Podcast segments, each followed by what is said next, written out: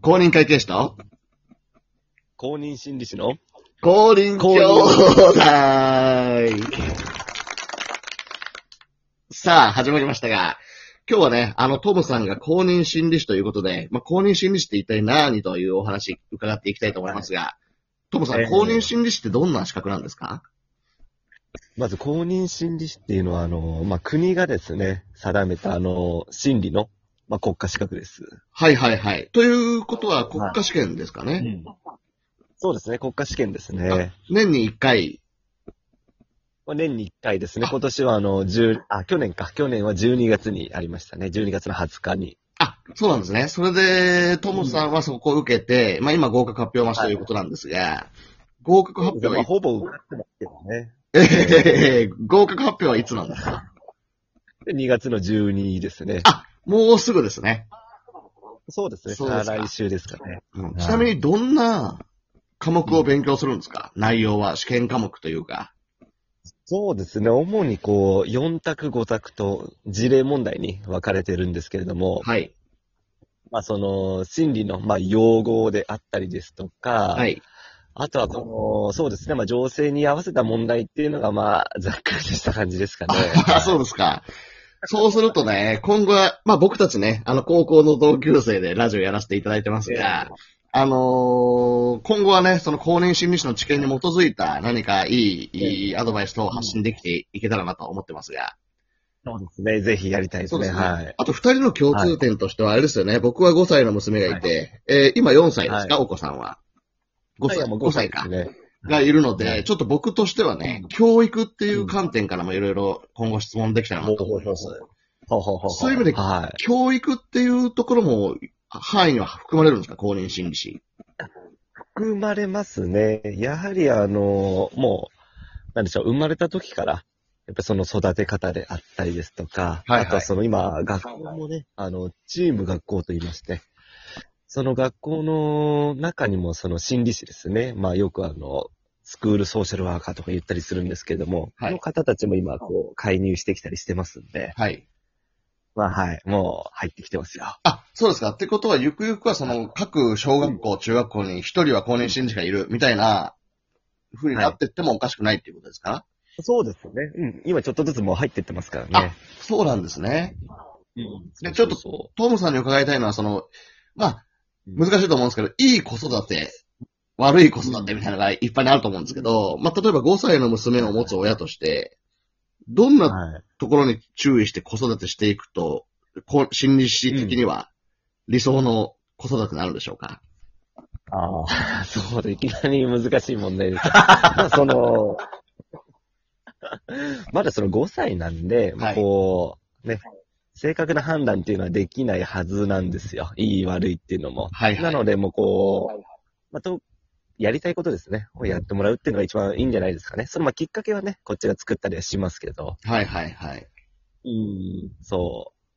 ついでつすいねね今ね、新体操とか、うんうん。うん、やってるんですよ、新体操。はい。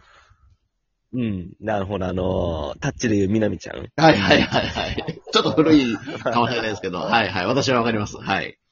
そうですね。まあ、いろんな意味でみなみちゃんですけど、はい。あのーね、フラフープとかリボンとかね。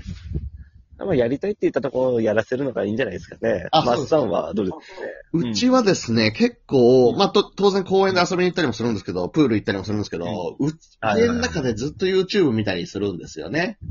ああ、はそれよりはやっぱり外出て体を動かすみたいな方がいいですよね。好きなこととはいえ。まあね、そう思いますけど、うちも YouTube 見てますね。いまはすよね。い。う見ん てますね。そうっすよね。だいや、だからすごいですよね。僕らの時代には考えられないけど、まあ、いろんな情報をキャッチアップできる環境なので、まあ、時代が違うなっていうのは思いますね。そうですねうちらの時はもうゲームボーイのね、6つの金貨でしたからね。 そうっすよね。ゲームボーイから始まって、本当 にそうですねカセット買って ね、やってましたけど。そううですん。ねもう今はもう、スマホさえあれば無料のゲームもいっぱいありますし、そうですごいですよね。そんな中でね、あの、ちょっとこれ聞きたかったんですけど、うん例えば中学、はいはいは高い校とかそういう学校教育っていうのは結構古いんだみたいな議論があってですね。うん例えば明治時代に作られはいはいはたい制度で、もう今には馴染まないみたいな意見も片方あったりすると思うんですけど、うん。はい。トモさんいかがお考えですか今の、例えば小学、中学校、高校、例えばあとはい大学通う必要があるのかとかですね。このあたりいかがですか、うんあ、なるほどね。やっぱその、私もちょっと、もう時代に合わせて変えてもいいのかなとは思うんですけどね。はやっい。ぱその机並べて、横並びにっていうのは、もう違うんじゃないかなってところで。そう。まあ学校ってその、うんまああの、河本博とも言ってたんですけど、はいはい。まあたタ まムに、ハツの。あの、そういそうやいやいやあの、あんま心理師的な感じではないですが、はいはい。 そう心理師ロックロックの、ロックの観点からね。うん。ね。だつこう、まあ学校があるわけですよね。まあ小学校、中学校ね。はい。でたまたまね、あの、同い年にね、生まれて、たまたま家が近いってだかだけでね、たまたま同じ学校に行くっていうのはね、それはもう、友達ができないとかね、そういうのぶつかるのはね、必然なわけですよ。はい。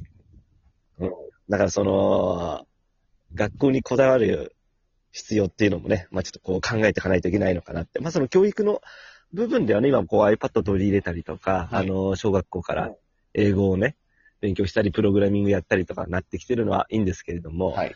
まあみんなね、同じレベルに育てようとする必要はないのかなとは思いますけどね。いや、そこは同感ですね。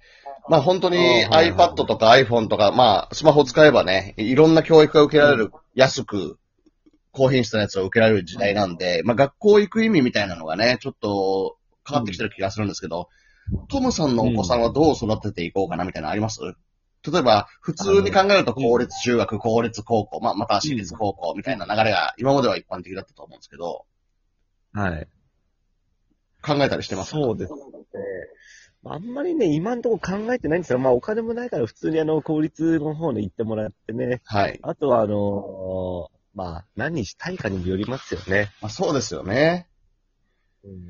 例えば僕なんか今興味あるのは、あの、ホリエモンだったかなとかな、がやってるゼロ校とかですかね。なんか、要は、あのーなんていうんですか、通信制の高校とかもね、あったりするみたいなんで、はいはいはい。うん。まあ、さすがに小学校はね、ちょっと机並べてちょっといろいろ友達と触れ合ってほしいなとかって思うんですけど、中学以降からはね、なんかそういった通信とか、まあ、子供が何か興味持った分野に行ってもいいんじゃないかななんて考えたりはしますけどね。うん。あーあ、いいですね。そう。だからその興味を持たせるのがね、難しいですよね。そうですよね。あとはちょっとね、悩みがありまして、経済との兼ね合いって言いますか、例えばなかなか、例えばね、えっと、プロのおドラム、ドラマーになりたいとかって言った時にね、うん。まあもちろん応援していってあげたいんですけど、方やなかなか経済的に自立するのはちょっとね、難しそうかなっていうちょっと感覚があったりしてね、そのあたりどうですかね、その好きなことはどんどんやらせるべきなのか、まあいろんな話していくべきなのか、ああ、なるほど。そうですね。その、まあ、まずその小さいうちはね、こう、やらせていいと思うんですよね。はいで、こう、大きくなるにつれて、絶対ぶつかるんですよ。好きなことはこれだけれど も、まあ、これじゃ食っていけないなって。はい。で、自分でこう判断するわけですよね。じゃあ、例えばまあ25、5、6までに芽が出ないんだったらもうやめようとか。はい。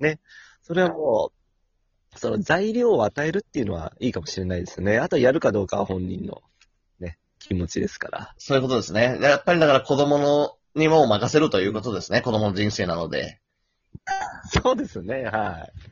そうそうそただもう今、その、僕なんかよくハマってるんですけど、FPS ってね、無料の Apex っていう FPS のゲームがあったりとかして、まあ一う。日中でできるんですよね。で、今ゲーム依存症とかっていうのも一部社会問題になってたりするみたいなんですが、そういうのにハマっちゃうと怖いなっていう気持ちもあったりね。うんいかがですかねまあ。でも今もこうね、ゲームでね、こうほら、プロのゲーマーとかいますからね。はいうん。そう。そうですねプロゲーマーとかなんかね、寿命がね、短いとは言いますけどね。うん。まあそうですね。まあいろんなことができる時代なんで、まあ子供に合わせてちょっとやっていければなというふうに思います。そうね。はい。ちなみにちょっと話戻しまして、公認心理師、これって、あー合格、そううだん、そそううだなん です。今回のね、テーマが公認心理師なんですけど、なんか話しちゃったあの、合格率とかですね、どれくらいな、なのかとかですね、これから目指したい方もいると思うんですが、そういう方に向けて情報をいただきたいんですが、確かね、1回目がね、70何パーで、2回目が45パーとかだったんですよ。あ、そんなところなんですね。これって新設されたんですかね結構最近。あ、そうですね。あの、まだ新設されて、今回が3回目なんですよね。あそうすると今のうちになっとくと、なんかいいですよね。1期生、2期生、3期生ってことですもんね。そうそうそう。ほら、最初はね、何の資格もそうですけど、数増やしたいから、最初はあの、簡単なはずなんですよ。なるほど。うん。でも2回目からちょっと絞ってきたから、で、去年私落ちちゃったんですよね。はいはい。そうそう。だからあのーまあ今回ちょっと受からないと困っちゃうんですけどな、るほど。うん。この間テレビ見てたら公認心理師の人が解説しますみたいなのがあったんで、まあテレビのでの活躍とかね、まあ冒頭おっしゃっていただいた学校での活躍とかも期待される資格なんじゃないですかね。そうですね。やっぱりそのね、こう、なんでしょう、まあ、職場ですかね。あの、仕事のところにも、あの、一人配置をしたりとか、その職場に置いて、あとはその行政とのね、こう、つながれるように配置したいっていう狙いもね、あるんですよ。なるほど。そじゃあますますほらもうみんな活躍の場が広がるってこと。うそうそう、抱えてる人多いので、ね、あのー産業医みたいな感じです。あ、そうですか。わかりました。すいません。そろそろちょっとお時間が来てしまいましたので、ちょっとね、第1回は以上にさせていただきたいと思います。またね、はい続けていくので、今後ともよろしくお願いします。そうですね。はい、ありがとうございあます。りがとうございました。さようなら。さよなら。